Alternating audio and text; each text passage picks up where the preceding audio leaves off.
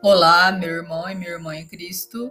Eu sou a missionária Kátia Trivioli e vou fazer com você a meditação do dia de hoje com base no livro Palavra e Vida.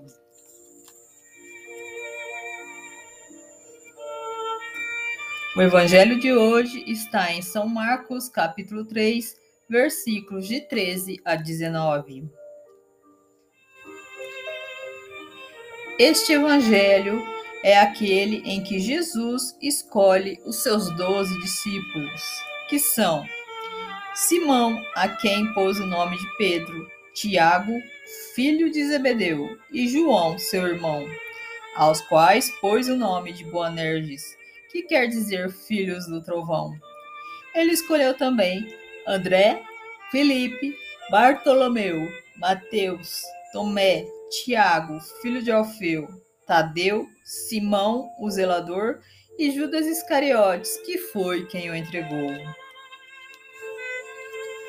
É interessante notar que Jesus escolheu Judas Iscariotes, mesmo sabendo que ele seria o traidor.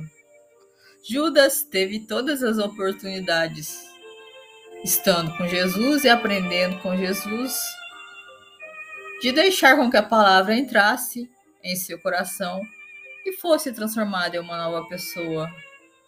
Mas, infelizmente, isso não aconteceu. Na passagem em que Maria, irmã de Lázaro, tomou uma libra de bálsamo de nardo puro, que era de alto preço, e ungiu os pés de Jesus, Judas intervém, dizendo e perguntando: por que não se vendeu este bálsamo por trezentos denários e não se deu aos pobres? A grande verdade é que Judas ele era responsável por todas as ofertas que o grupo recebia para se manter, para comer. E quando Judas diz isso, faz essa pergunta no momento em que a mulher estava ungindo os pés de Jesus, ele faz mais por crítica, porque hora nenhuma ele se importou com os pobres. Ele não se importava com os pobres. Ele, na verdade, ele saqueava de tudo aquilo que era recebido, ele pegava parte para ele. Porque ali Jesus já estava testando ele e o coração dele. Sabemos também a forma como ele entregou Jesus com um beijo ele beija seu mestre para mostrar a aqueles quem é que eles deveriam prender. É muito triste quando uma pessoa age assim. Age de certa forma com falsidade. Porque o beijo em si, ele é para ser um ato de amor, um ato de afeto, coisa que ele não tinha por Jesus.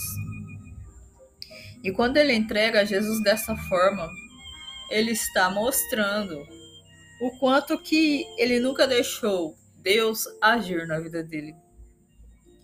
E como nós aplicamos em nossas vidas este ensino? Não seja como os fariseus da época de Jesus, que está na igreja em todo tempo, que faz de tudo na igreja, mas que lá longe da igreja, onde ninguém te vê, você faz coisas erradas.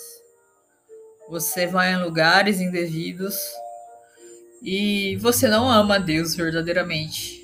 Essa é uma das maiores tristezas. Que você possa ser tocado pelo Espírito Santo de Deus neste momento. Abra-se ao amor de Deus. Deixe Deus te moldar, te transformar, fazer de você uma nova criatura. Porque somente a palavra de Deus é capaz de transformar a vida das pessoas.